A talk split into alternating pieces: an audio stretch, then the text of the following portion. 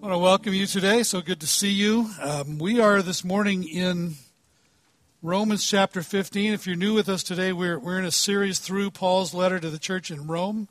And uh,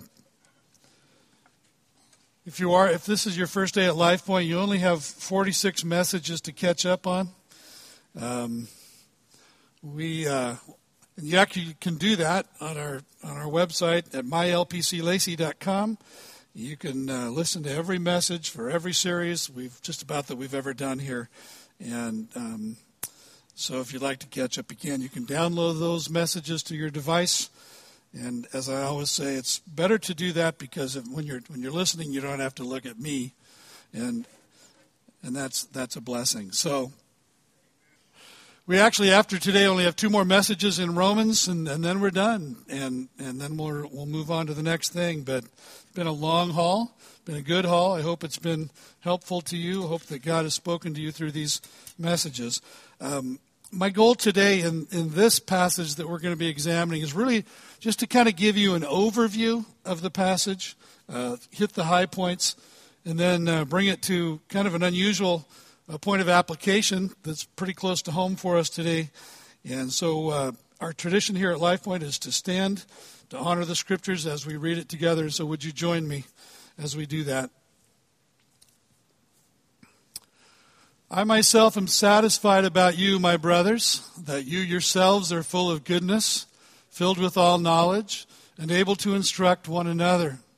But on some points I have written to you very boldly by way of reminder, because of the grace given me by God to be a minister of Christ Jesus to the Gentiles in the priestly service of the gospel of God, so that the offering of the Gentiles may be acceptable, sanctified by the Holy Spirit.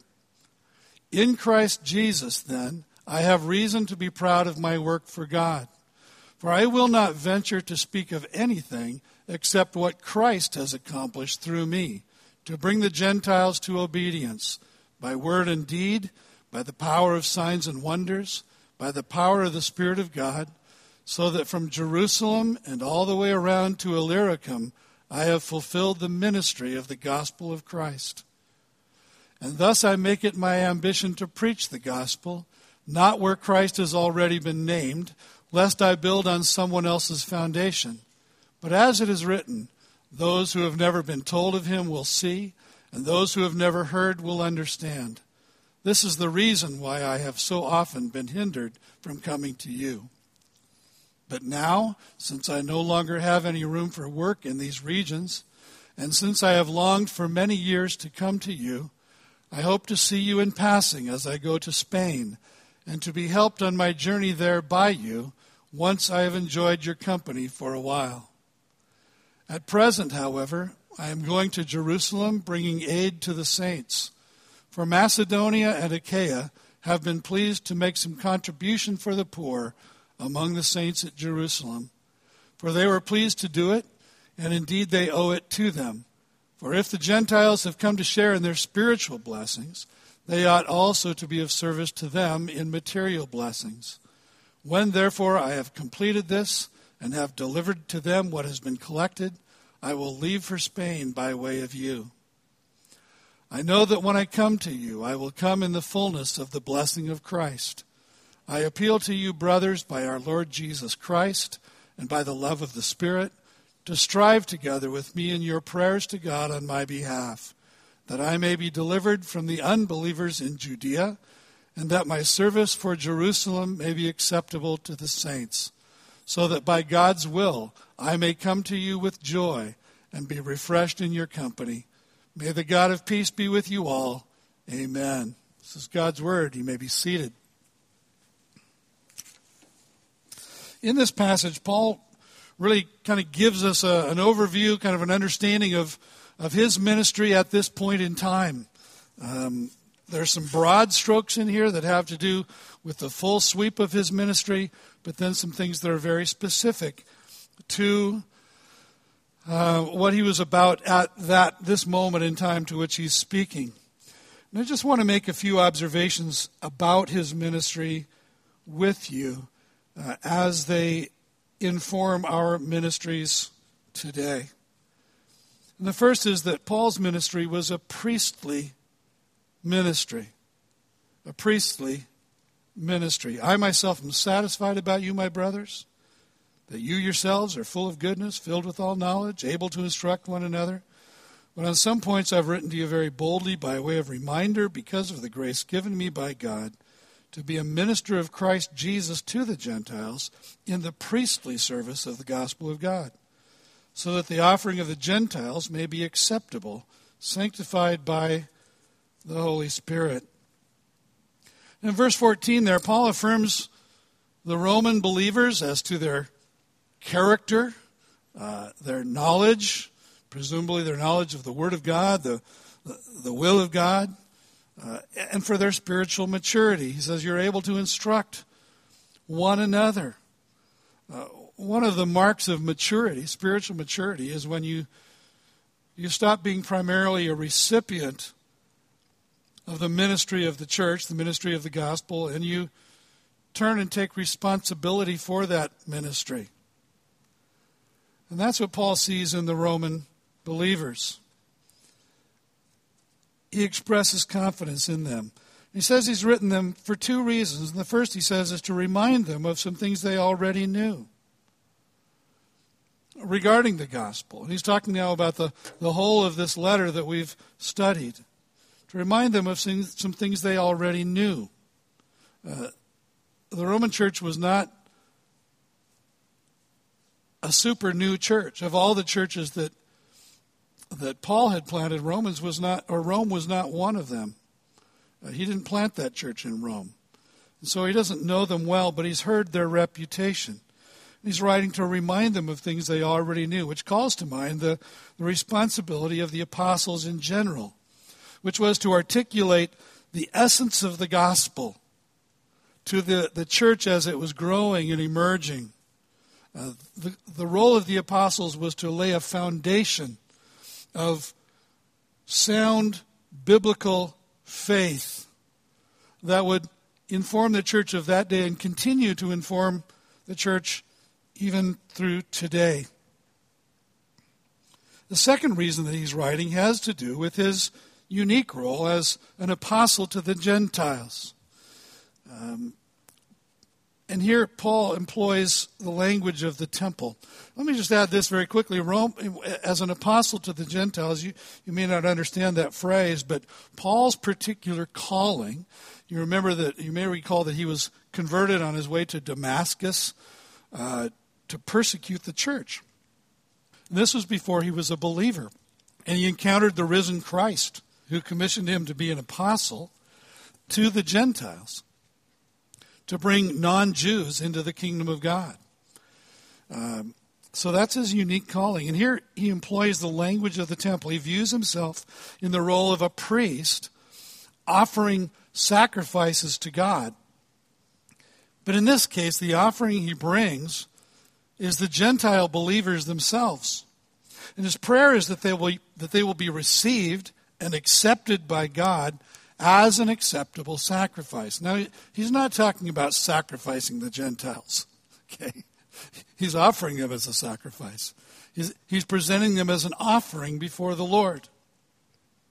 And he's not talking about the sacrifice that, that earns their salvation or, or atones for their sins. He's not talking about that at all. But he views himself as a priest, and he says, he, his prayer is that they'll be received and accepted by God as an acceptable sacrifice. And, and notice the phrase he uses made holy uh, by the Holy Spirit, acceptable to God. And that really echoes, doesn't it, the language of Romans 12:1, where Paul says, Therefore, my brothers, as he's finished all of his doctrinal teaching in the letter to the Romans, and he, and he turns now to the practical, and the first thing he writes is, is this uh, I urge you, therefore, brothers, by the mercies of God, by the grace of God, to present your bodies as an acceptable sacrifice, a living sacrifice, holy and acceptable to God. Same language he's using here holy, made sanctified by the Holy Spirit, and acceptable to God because it's offered in the name of Jesus. He's the one who makes us acceptable to God. Paul's ministry, secondly, was a powerful ministry. He goes on in verses 17 to 19 In Christ Jesus, then, I have reason to be proud of my work for God. For I will not venture to speak of anything except what Christ has accomplished through me to bring the Gentiles to obedience by word and deed, by the power of signs and wonders, by the power of the Spirit of God, so that from Jerusalem and all the way around to Illyricum I have fulfilled the ministry of the gospel of Christ. Notice verse 17. Paul says, In Christ Jesus, then, I have reason to be proud of my work for God. Is it okay to be proud of your work for God? Take pride in it? I think so. That's what Paul said. I'm not going to argue with him. I think it's okay to be proud. Why? In what sense? I think you should take pains to give God your very best. Invest your giftedness. Invest all the things that He's invested in you back into ministry, back into people. And then in that, to have a sense of satisfaction that you have fulfilled your ministry. Notice Paul qualifies this statement. He says that it is in Christ Jesus that he has reason to be proud of his work for God.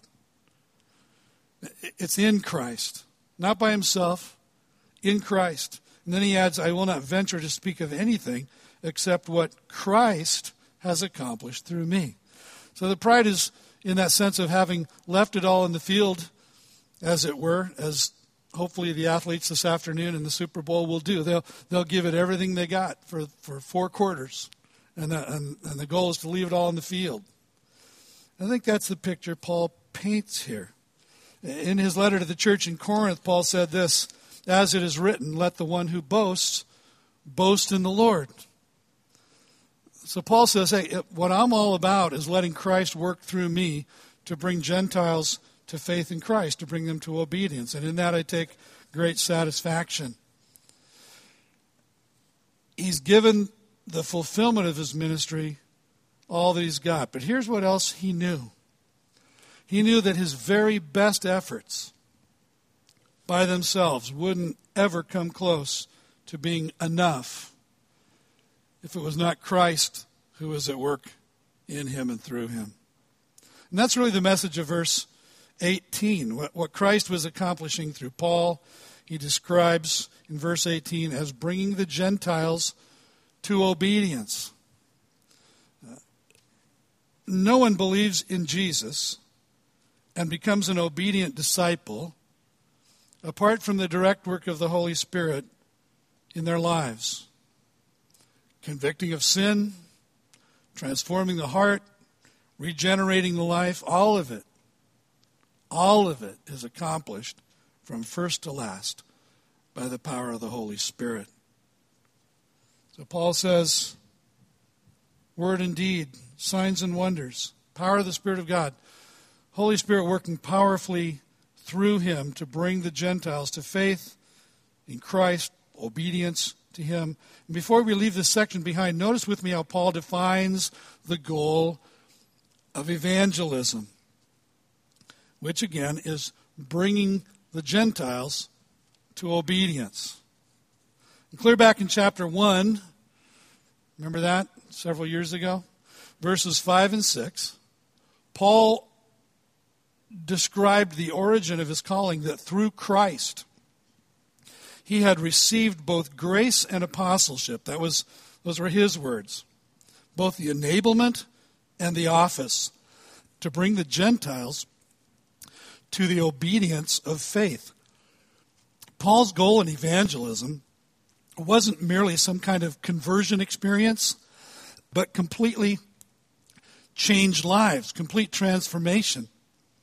And he wants people who are obedient toward God. He wants people who are holy toward God. And, in other words, the object of evangelism is, is not to be reduced, as we often do, to enticing someone to respond to an altar call. The goal of evangelism is not merely praying a prayer of response. Instead, Paul wants us to understand that the, the goal of evangelism must be to make disciples of Jesus Christ.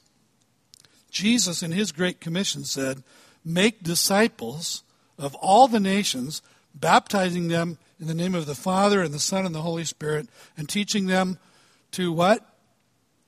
Obey. Sorry.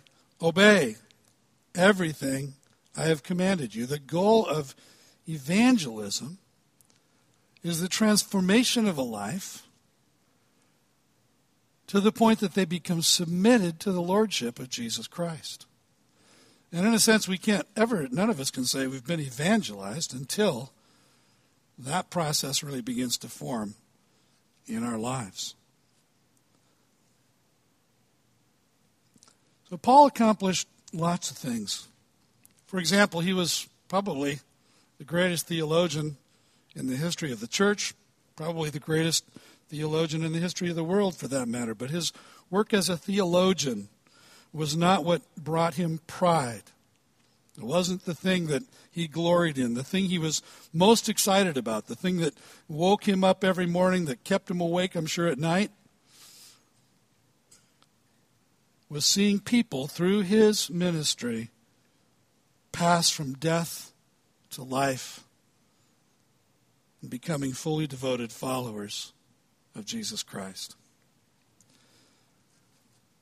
Notice then, third, that Paul's ministry was a pioneering ministry. A pioneering ministry. Paul has just reported that from Jerusalem and all the way around to Illyricum, I have fulfilled the ministry of the gospel of Christ.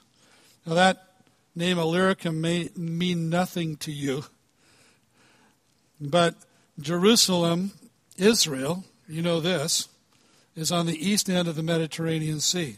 So if you see, I'm doing this from your side. So the, the east end of the Mediterranean Sea. So if you go up around the northern part of the Mediterranean, eventually the Adriatic Sea does that, right? And it pokes north.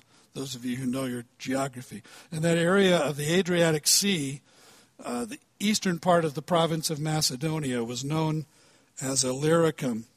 And some, some names that you'll recognize in that area would be uh, Croatia, Bosnia, Herzegovina, that area of the world. So there was a geographical strategy to Paul's missionary efforts. And he goes on in verses 20 to 22. He says, Thus I make it my ambition to preach the gospel not where Christ has already been named, lest I build on someone else's foundation. But as it is written, those who have never been told of him will see, and those who have never heard will understand.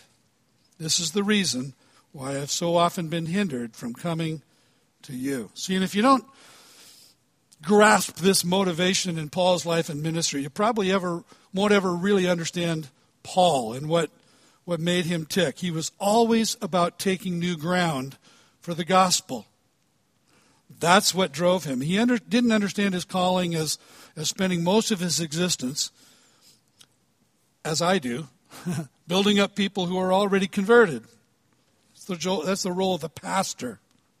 Or trying to cajole those who have heard the gospel into believing it.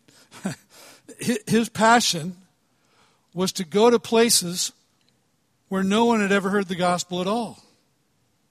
Never heard the name of Jesus, never heard his reputation, never heard the message. And that points really, doesn't it, to the essential difference between the temperaments and the gifting of pastors and apostles or missionaries. Missionaries are obsessively driven to preach the gospel in places where the name of Christ is not known and has been, never been heard. And Paul's strategy focused then on urban environments.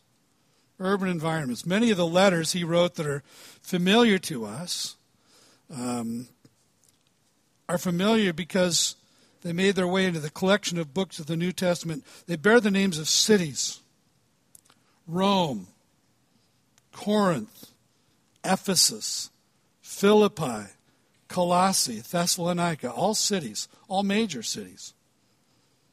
And some people have contested Paul's claim to have fulfilled his calling of preaching the gospel from Jerusalem all the way around to Illyricum because he didn't evangelize every town or village.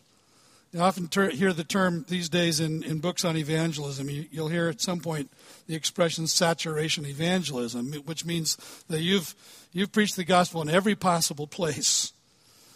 Um, that wasn't the way Paul understood his ministry. That wasn't his concern because Paul understood that it's the city, the city, that influences the surrounding areas. It's the city that, that impacts a region.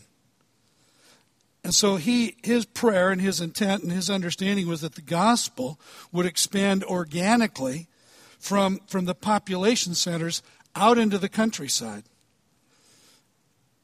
Paul knew this that the person who was successful in winning the cities would, in the end, win the world.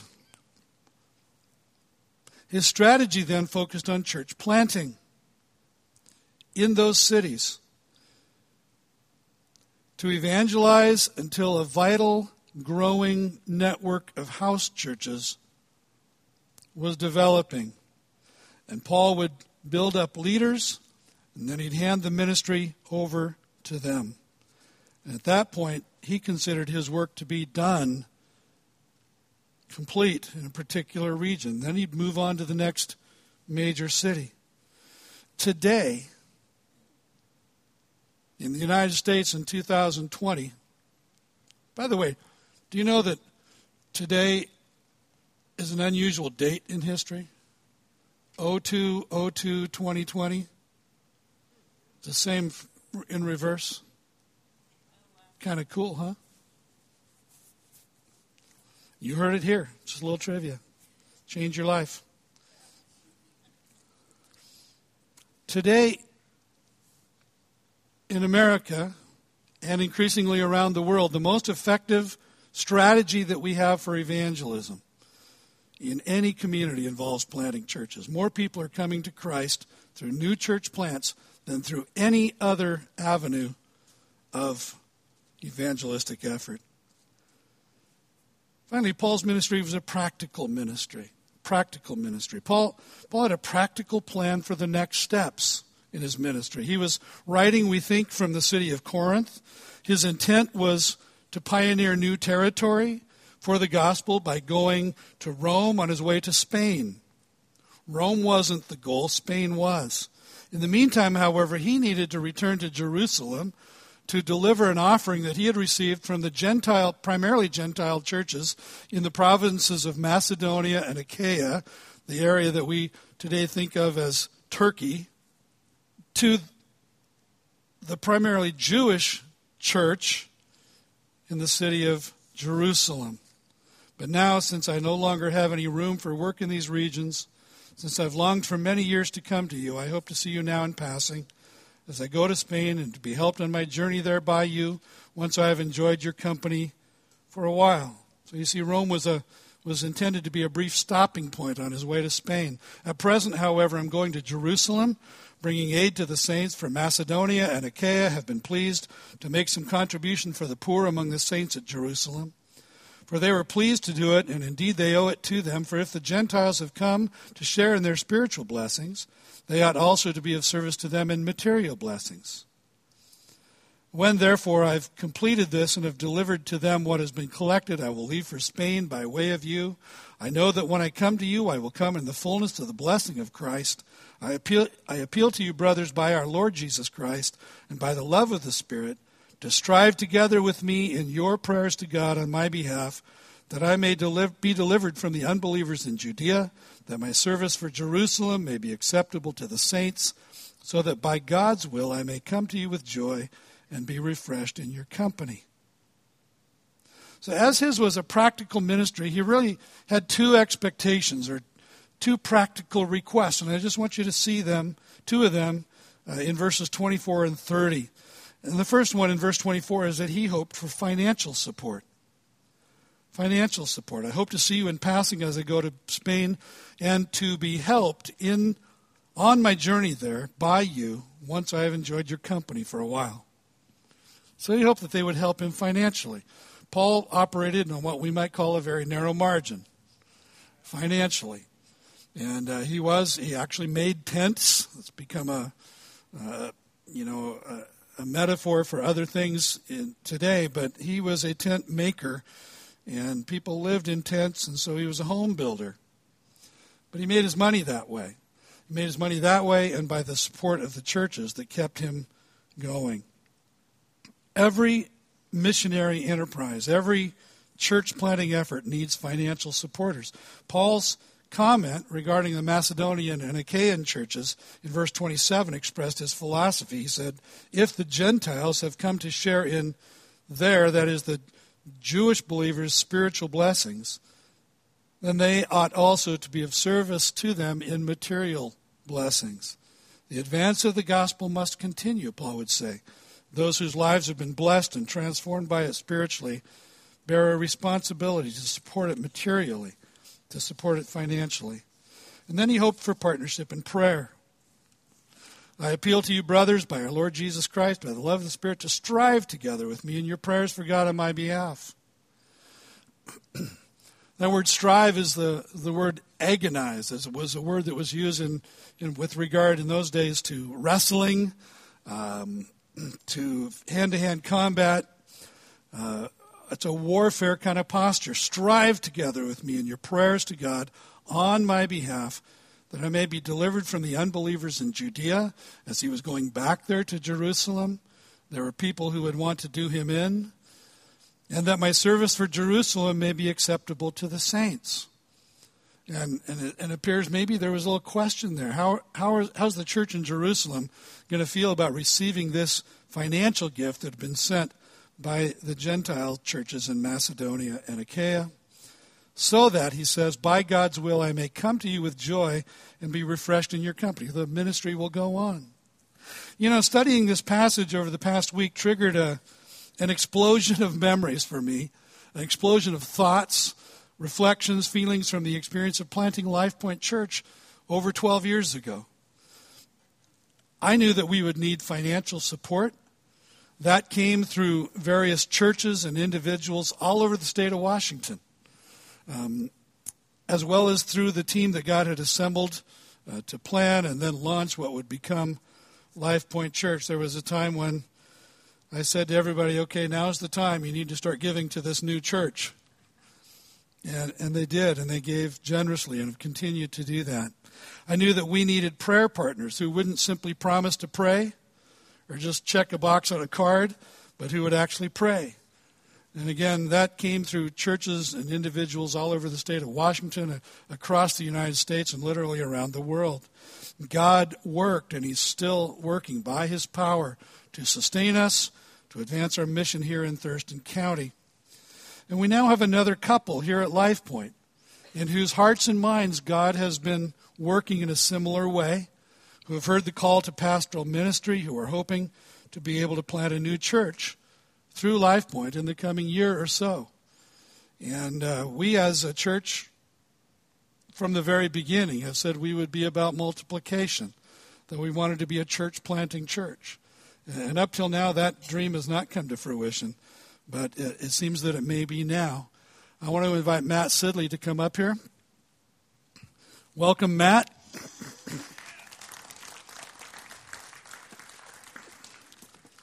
Evan provided stools so we can look cool on stools. Mm-hmm. So, church planting.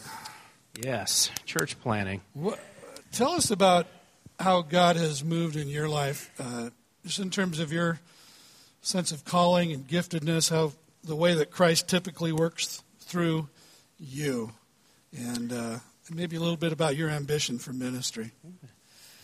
With the calling, uh, it was last year, beginning of last year, Jim did like a vision series kind of for the upcoming year. And he was talking about our core beliefs, and when he talked about multiplication, you know, that we hadn't planted a church yet, um, and that was one of those things where I was just like, man, like we haven't done this yet. Like we've multiplied, other people have come to know the Lord. Like we're we're growing in that sense, but we haven't planted a church yet.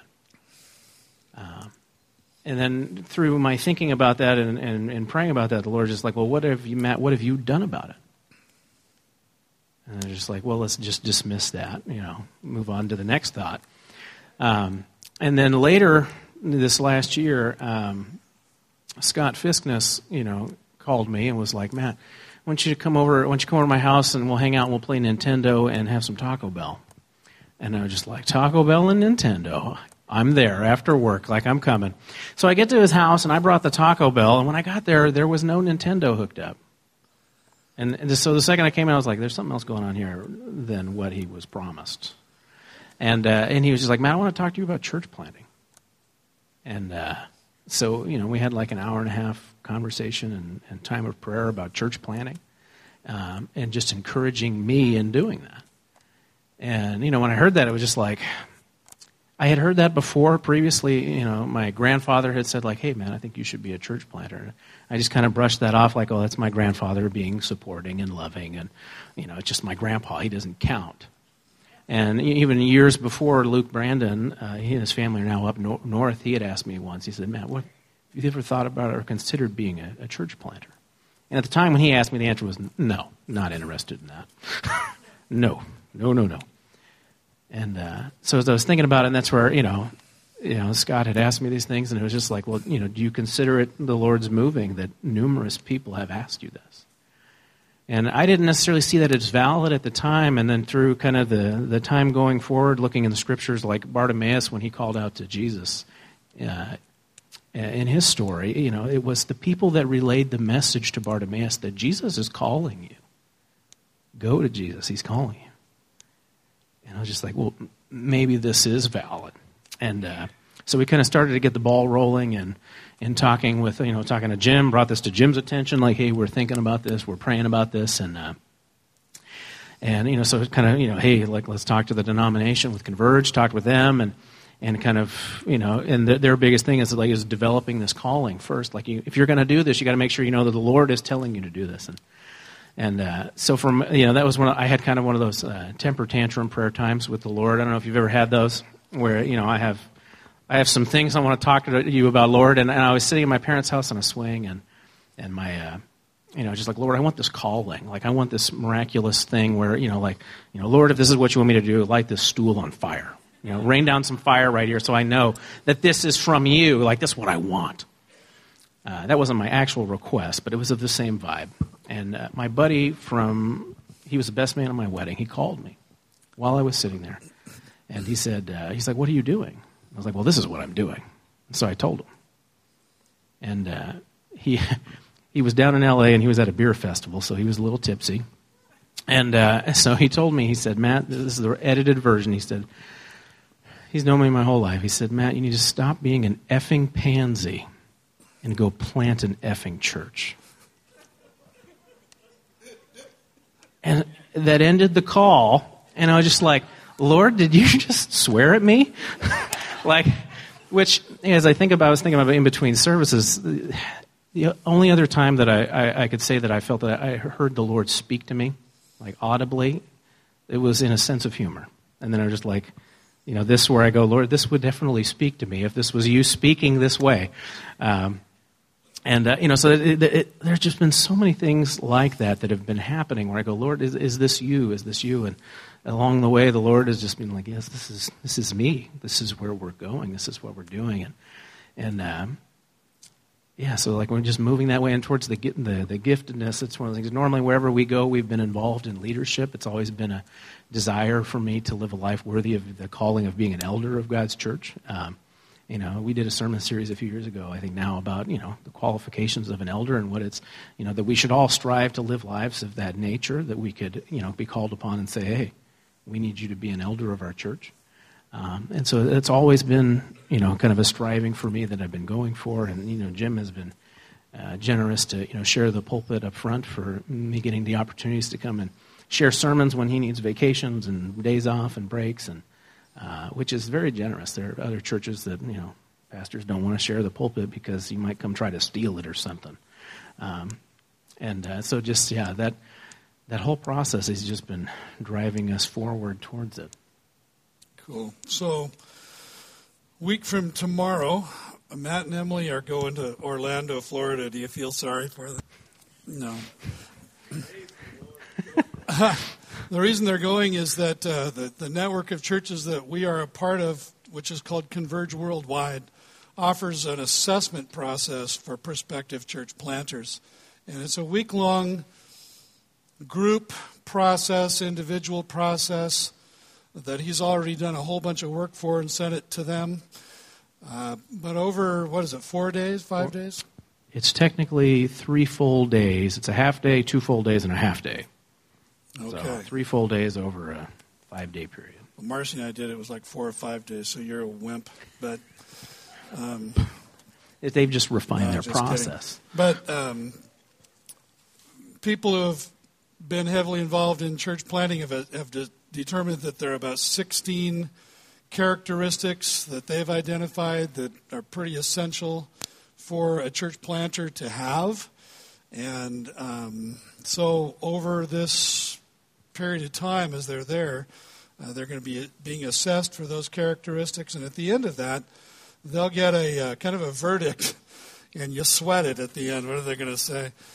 Um, but basically, they're either going to give you a green light and say, "Yeah, you should go plant a church," or a, a yellow light that says, "Yeah, we think you probably would be successful, but here's some things we really think you need to work on before you take that step." Or the third thing would be a red light and just say, "You're really not wired to be a church planter. Don't ever try this." Um, so what is it that you're that you're kind of thinking about? What are, what have been some of your thoughts or your anticipations regarding that process? Yeah, the idea of being a pastor is an exciting idea for me. The idea of being a church planter is a terrifying one. yeah, should be. And uh, so, you know, with this, the purpose is like, we want, you know, if we're going to do this, I want counsel from the wisest possible people we can get. Um, and that's where you know our denomination has this you know program that they put forward. So it's like, yeah, let's do this. We want, you know, I want all their wisdom and expertise that comes from you know the resources that they have that I don't have. Um, and the process is definitely going to be huge. You talk about, you know, they've they've asked for all my financial information, all my job history, uh, spiritual leadership skills, you know, like leadership profiles, psychological evaluations. I filled out forms. I don't even know what they're looking for but they're looking for something. And uh, so it's definitely very intimidating. And uh, you know, so but they but yeah, at the end they're going to say, you know, we you have our blessing, or you know, you, you have our blessing, but we, we need to see X, Y, and Z, you know, first, or no, this isn't good for you. Which uh, we're okay with any of those answers because if they identify something in me when they say this is a major red flag, you know, we like you, but this is a major red flag. We don't think you should do it. Then I want to be, you know, stopped at the starting line, so to speak, rather than finding that out six months from now, a year from now. Um, so we want it, it would suck to hear that. You know, it's one of those things. But if they had a reason like that, I'm hoping it would jive with what the Holy Spirit is, you know, speaking to me and Emily and our congregation and body. That it would make sense. Like, okay, you know, this is, you know, let's halt the brakes or you know, right now we feel that the Lord is coming. I could see maybe a yellow light just because I know myself. There's always things to work on, right? Um, but you know, just in pursuing this direction. What is we, Paul, as we looked at the passage just now, talked about his ambition to preach the gospel where Christ uh, is not known. The name of Jesus has never been heard. The gospel's never been heard. What does that look like in Southwest Washington today? Uh, how, how many people are there realistically who have never heard the gospel uh, here in our region? Yeah, we well, we live in a society now that lots of people would say they've heard about Jesus. I've heard about Jesus. But like you said, Jim, in your question, how many people would say they know what the gospel is, that they've heard the gospel? Because oftentimes people can hear about Jesus without having the gospel attached to it. Yeah, it's a curse word. Yeah, exactly. You know, and that's where I go. So we live in a society that here in our region and our in where we live, there are a lot of people that don't know the good news about Jesus Christ. They haven't heard the gospel.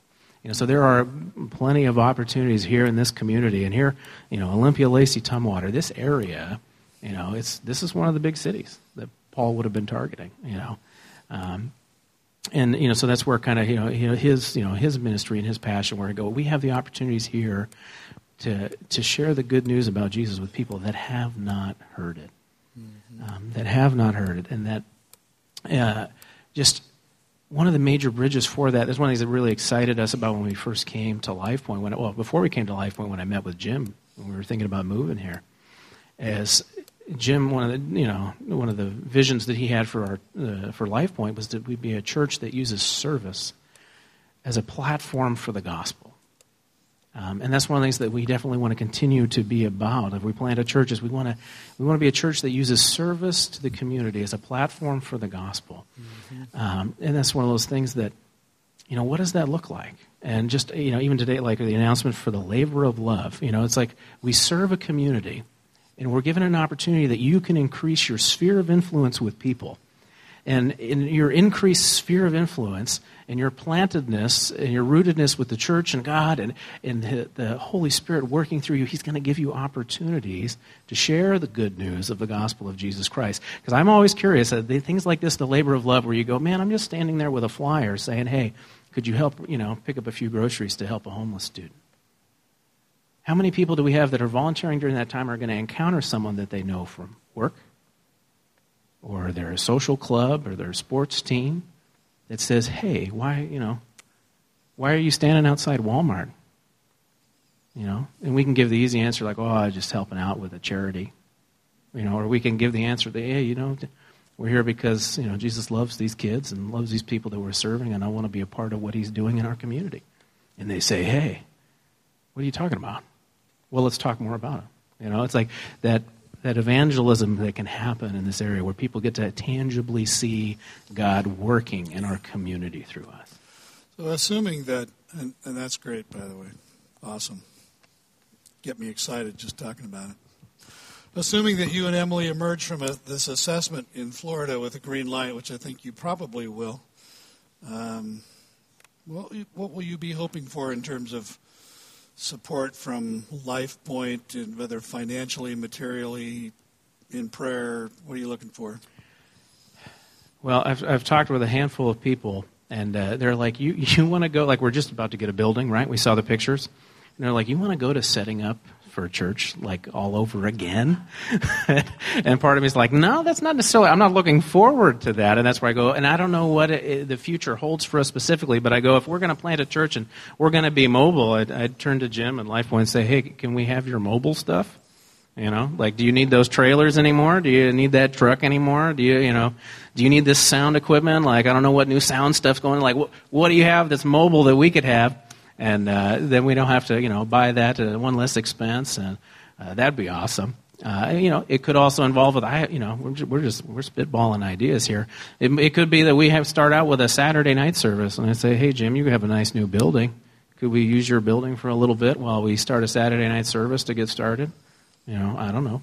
Um, in terms of like financial support, you know, uh, listening to the sermon twice now has got me more, more, thinking about this. It could be time in our in our infancy where we say, "Hey, you know, we have you know a financial need, you know, as our you know planting church. Could you help us out with this?" And but at the same time, I was just thinking as we're as we're listening to the passage, it was the new believers that were supporting mm-hmm. Israel, that were supporting Jerusalem, and I go, how cool would it be too if we plant a church that we could still maybe even help contribute to paying off the loan for the building, you know, and that's where I go. That would be a dream for me where I go, we get to that point where we could even, you know, help out later, you know, with that because we would definitely want to use your building from time to time. That's Bless for you, certain. son. but uh, it, but it, one of the biggest things we're thinking about financial is I go, if we do this, we're gonna. A handful of people have talked to me about wanting to to do this. Um, where if we put together a launch team to do this, we're going to be asking some of you to say, hey, would you take the step of faith with us and do that. Uh, you know, and be a part of what we're doing here, you know, wherever that may be. Um, which, you know, as a financial cost would come from LifePoint, because eventually, you know, you'd come, if you were planning the church, eventually, like in Jim's story he shared, eventually we'd say, hey, could, we, could you start tithing towards the new church that we're planting?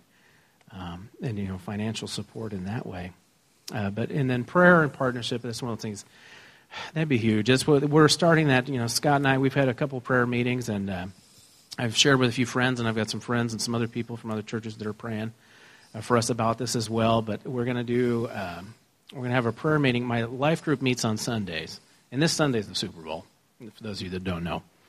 Um, so we're busy this Sunday, but next Sunday we meet Sundays at three o'clock at, at Scott and Tessa Fisness's house. We're going to have a prayer meeting um, about church planting and just go into the assessment. And would be I'd love to invite anyone that would love to come. Um, I'll talk with Jim and and Wendy about getting an announcement like with the address in the bulletin for next week, or if you want to talk to me, I can give you their address, text it to you.